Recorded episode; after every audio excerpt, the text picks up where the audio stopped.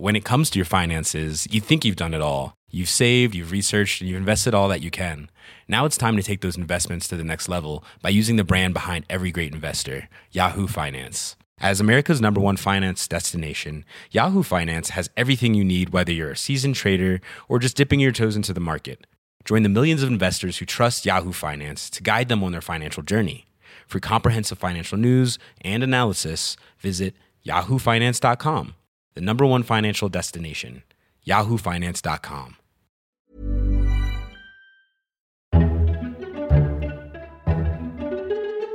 Welcome to FT Politics, a weekly podcast on British politics from the Financial Times. I'm Sebastian Payne, digital comment editor, and this week we'll be discussing the beginning of the EU referendum campaign and whether Jeremy Corbyn is going to help the Remain cause. To discuss this, I'm delighted to be joined by the FT's political columnist Janan Ganesh, our business editor Sarah Gordon, chief political correspondent Jim Picard, plus Labour commentator Ayesha Hauzika. Thank you all for joining.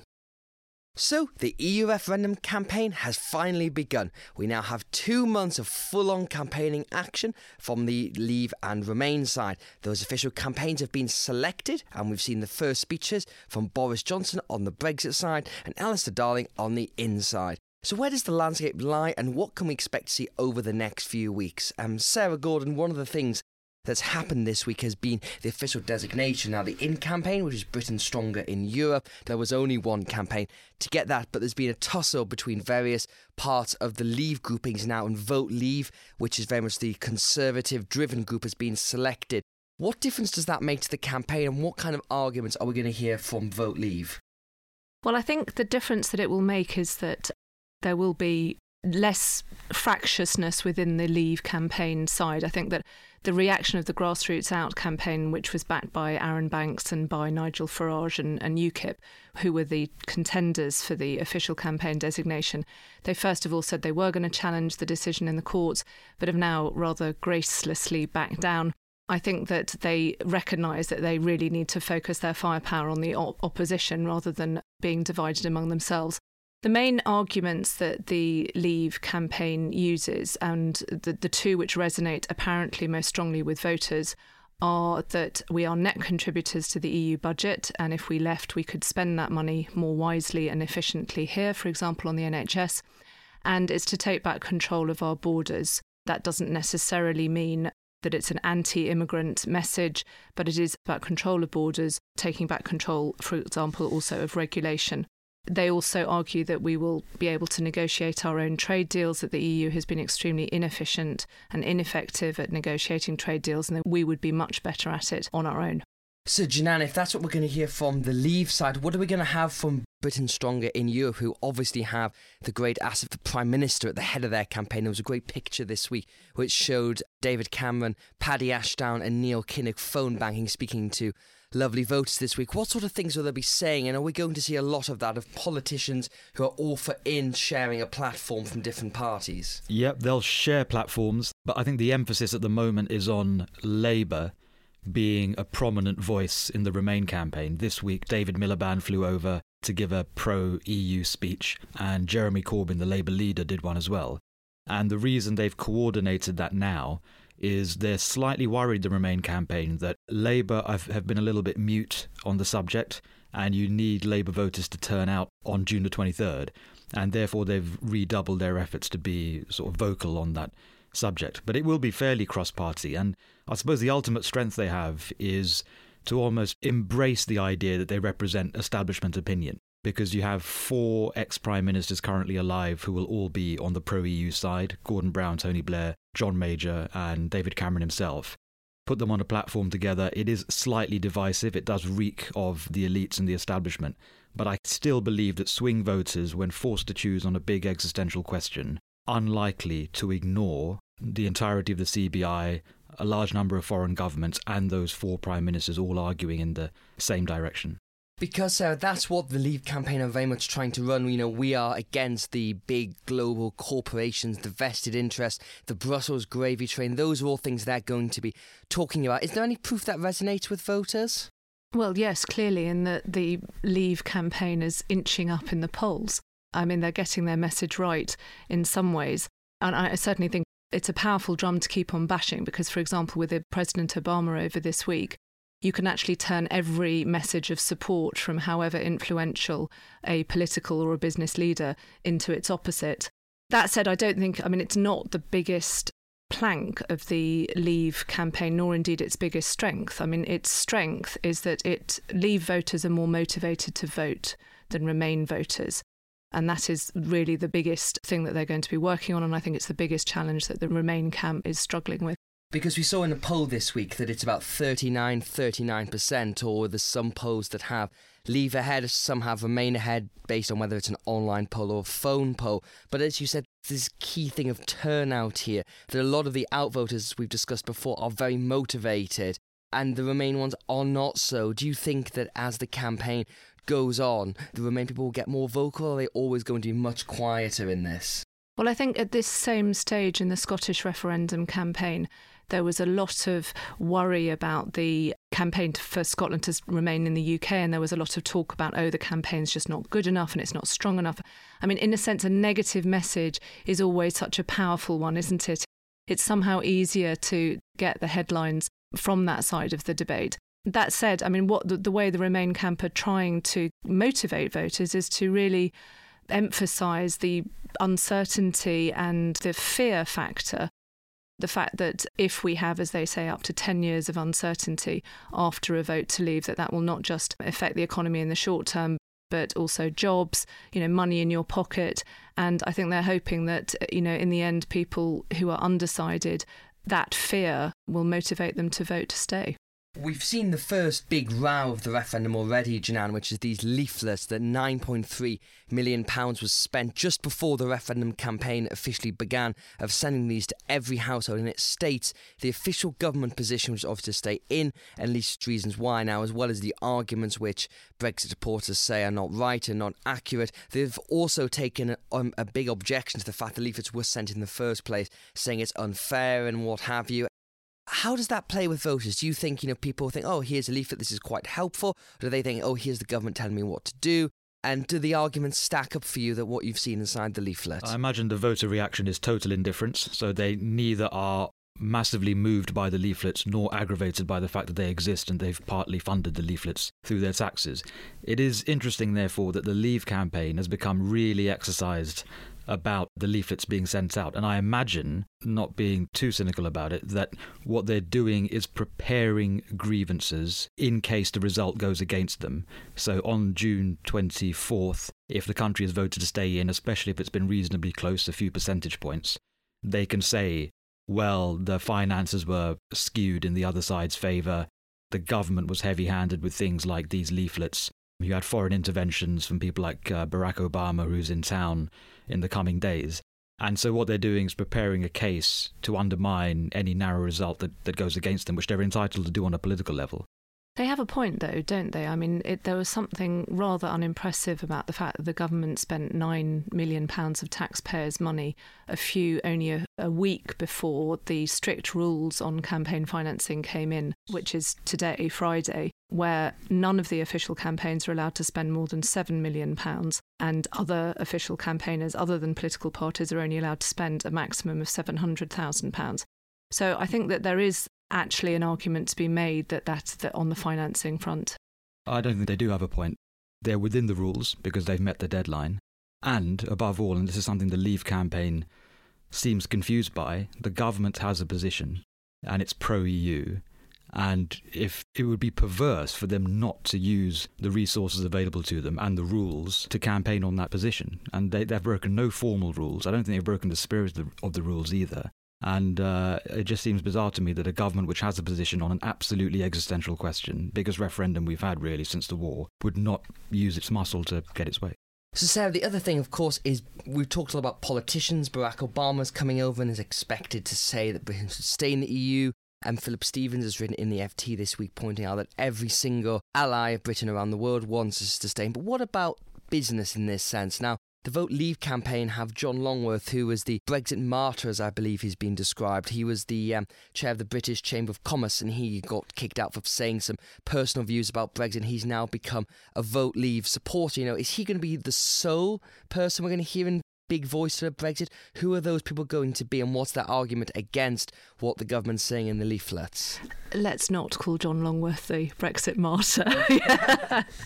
It is just what I've heard out and about. Yeah. Not my term. It is true that the Remain campaign certainly has a much more stellar array, both of national and international business voices backing it.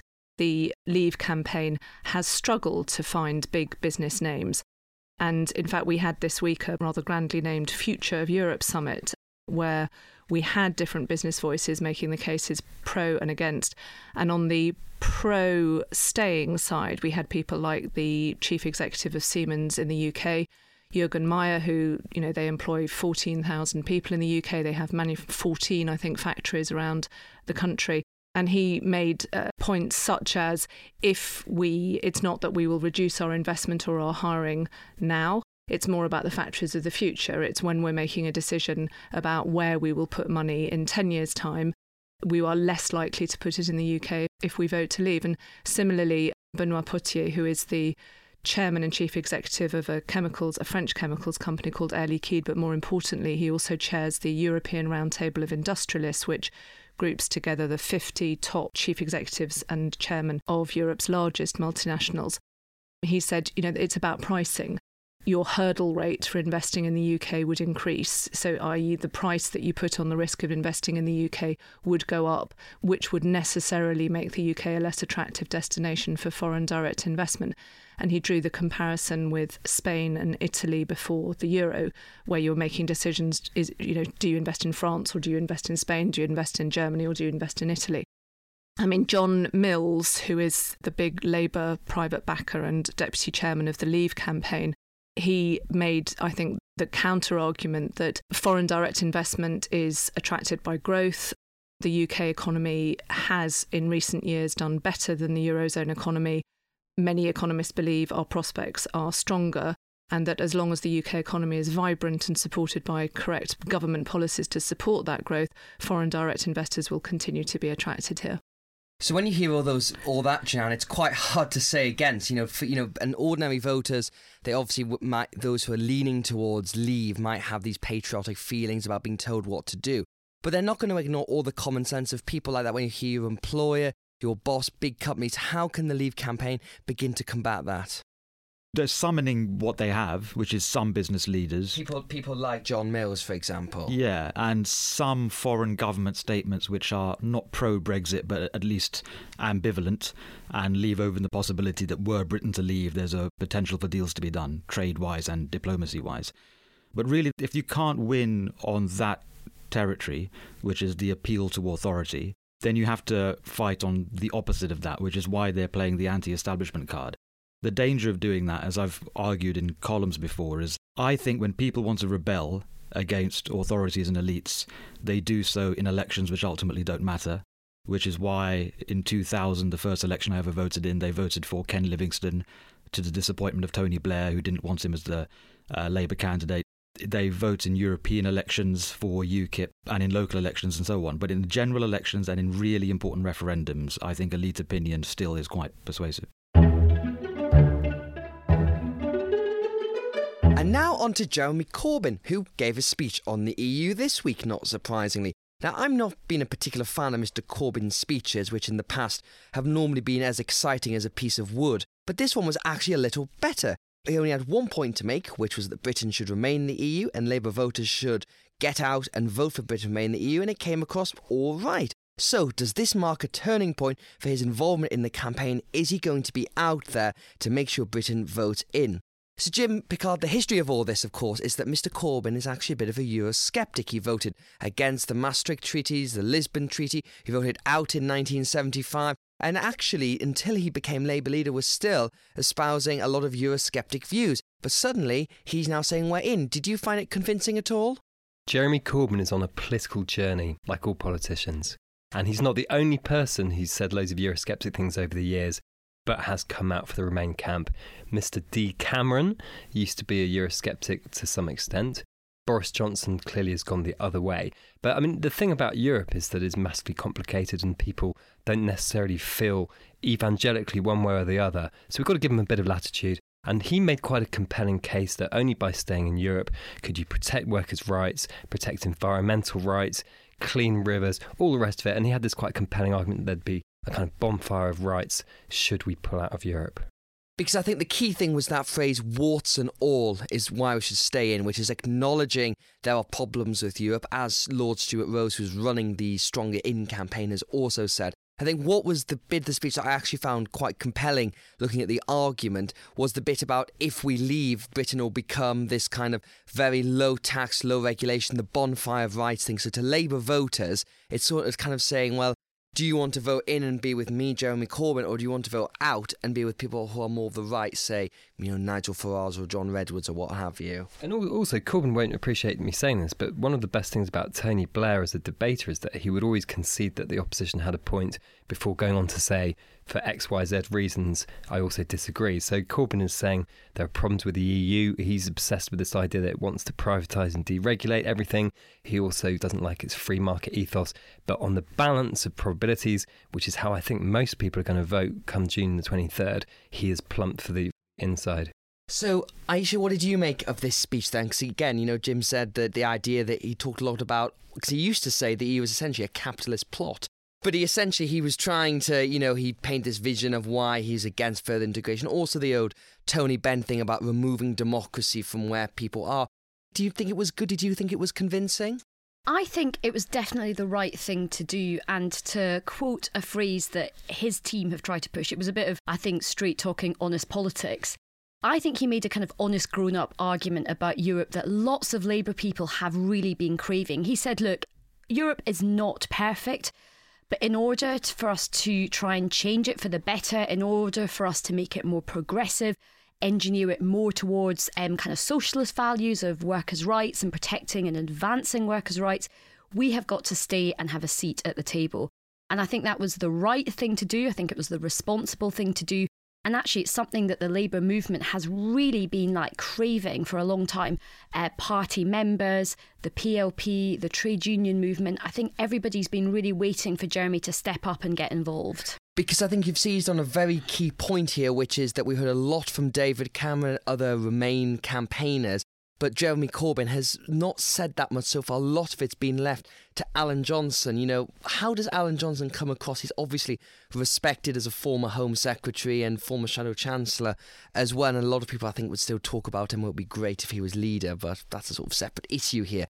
How important is it now for Corbyn to keep doing this? Or is that fine? He's done it once. He can now go back off and talk about steel or whatever interests him. He's absolutely got to stay on this message. Alan Johnson has done a great job. You know, he's been going around the country speaking at CLPs, but he's not the leader of the Labour Party, and he doesn't have this huge appeal that Jeremy Corbyn does, particularly to young people, particularly to Labour voters in our heartlands. So I think what's essential, he's made this argument, it's a good, honest, credible argument, it's authentic to his values and where he is, but he has got to keep on this message now. But I think if we're going to start talking about Labour's heartlands, there are millions of people who we don't yet know whether they like Jeremy Corbyn or not, and that may not be tested for quite some time, and obviously local elections coming up, but there is still a theory that his kind of liberal North London, Islington, you know, focus on environment, focus on Palestinian rights and all the rest of it.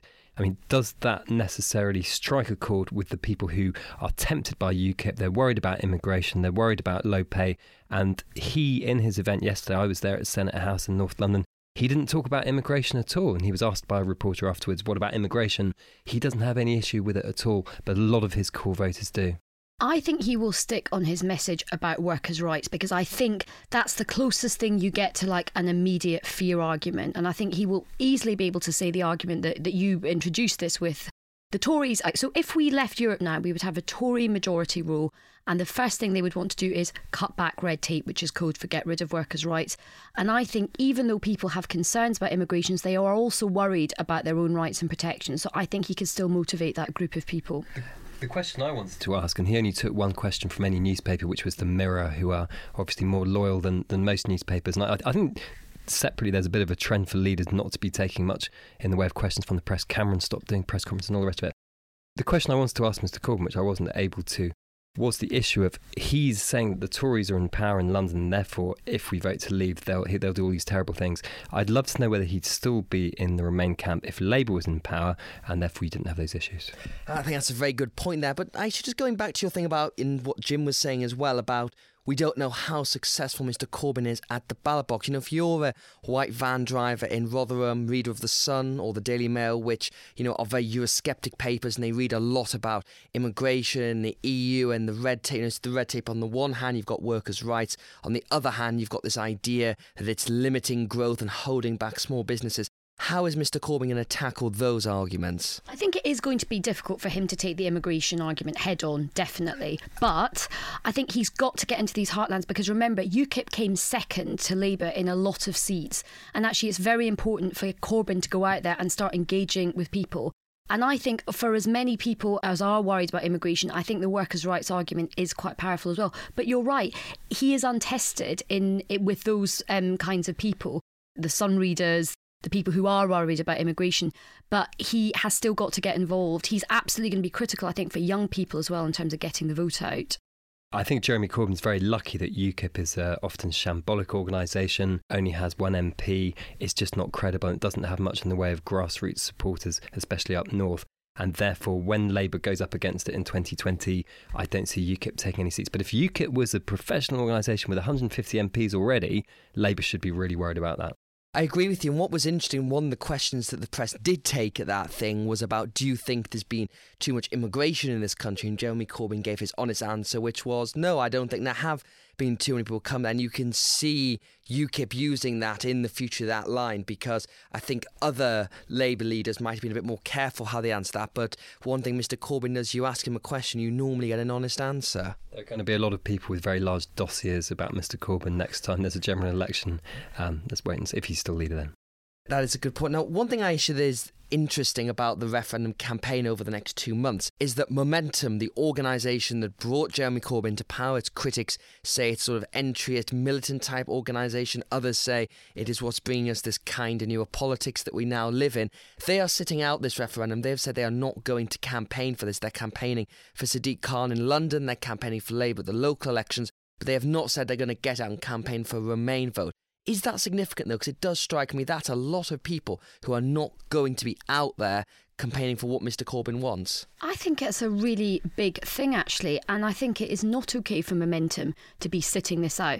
This is of fundamental importance to the future of Britain, and lots of the things that party members care about, trade union members care about, Momentum members care about, are workers' rights. It's an absolute bedrock of sort of socialism in this country.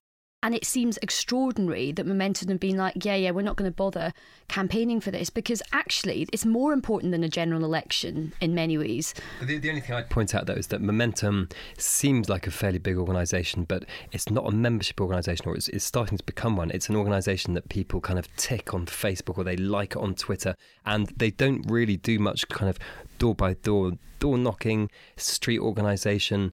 And they're not good at that stuff at all. And I've heard examples of kind of MPs where there's been a massive event and 500 or 600 people came and someone said, right, we're all going to go door knocking now. And in one example, only 6 of those individuals out of 500 actually went out there and did the difficult hard work. But I think that's the point of Momentum. If Momentum wants to get involved in politics and it spends a lot of time sort of threatening MPs and criticising MPs and, you know, nobody is good enough in terms of what they're doing, they sort of have to put their money where their mouth is. And a lot of politics is not just being on Facebook and abusing people on social media. It's actually getting on the doorstep, knocking on doors, talking to people, persuading them of an argument. And I think it is a time for actually Momentum to be tested. Does it want to be a powerful political force? And it has to get out, mobilise and get on the doorstep.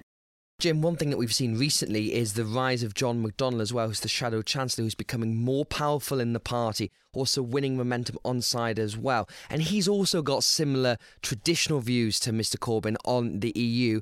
What do you expect to see of him, if anything, during the referendum? I think at the end of the day, John McDonnell, although he now sits in a position of power, is still not someone who wields massive influence on the public at large. And I don't think it's the big disaster that he's not there in the way that it would have been if Corbyn had sat it out. But just one thing that's quite interesting, which is happening below the radar, which I think, you know, listeners might be interested in, is that when you look at the people who sit in shadow ministerial positions in Labour, you know, a lot of quite senior, well-known figures stepped down last summer because they thought they were not replaceable. because they were well-known and very talented individuals.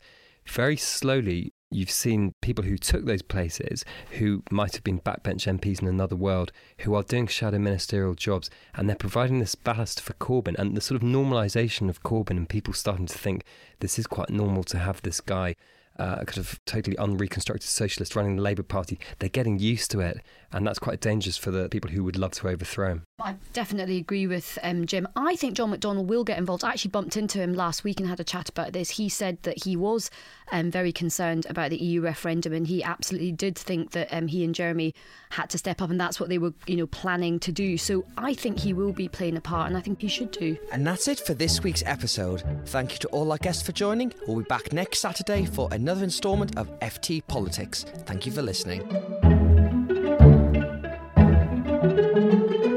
If you enjoyed listening to this podcast, you might like to try our FT News podcasts, which focus on one of the main issues of the day and bring you the insights and expertise of our global network of journalists, as well as outside contributors.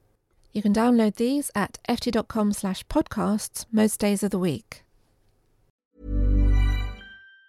Planning for your next trip? Elevate your travel style with Quince. Quince has all the jet-setting essentials you'll want for your next getaway, like European linen, premium luggage options, buttery soft Italian leather bags, and so much more. And it's all priced at 50 to 80% less than similar brands. Plus, Quince only works with factories that use safe and ethical manufacturing practices. Pack your bags with high-quality essentials you'll be wearing for vacations to come with Quince. Go to quince.com/trip for free shipping and 365-day returns. When it comes to your finances, you think you've done it all. You've saved, you've researched, and you've invested all that you can.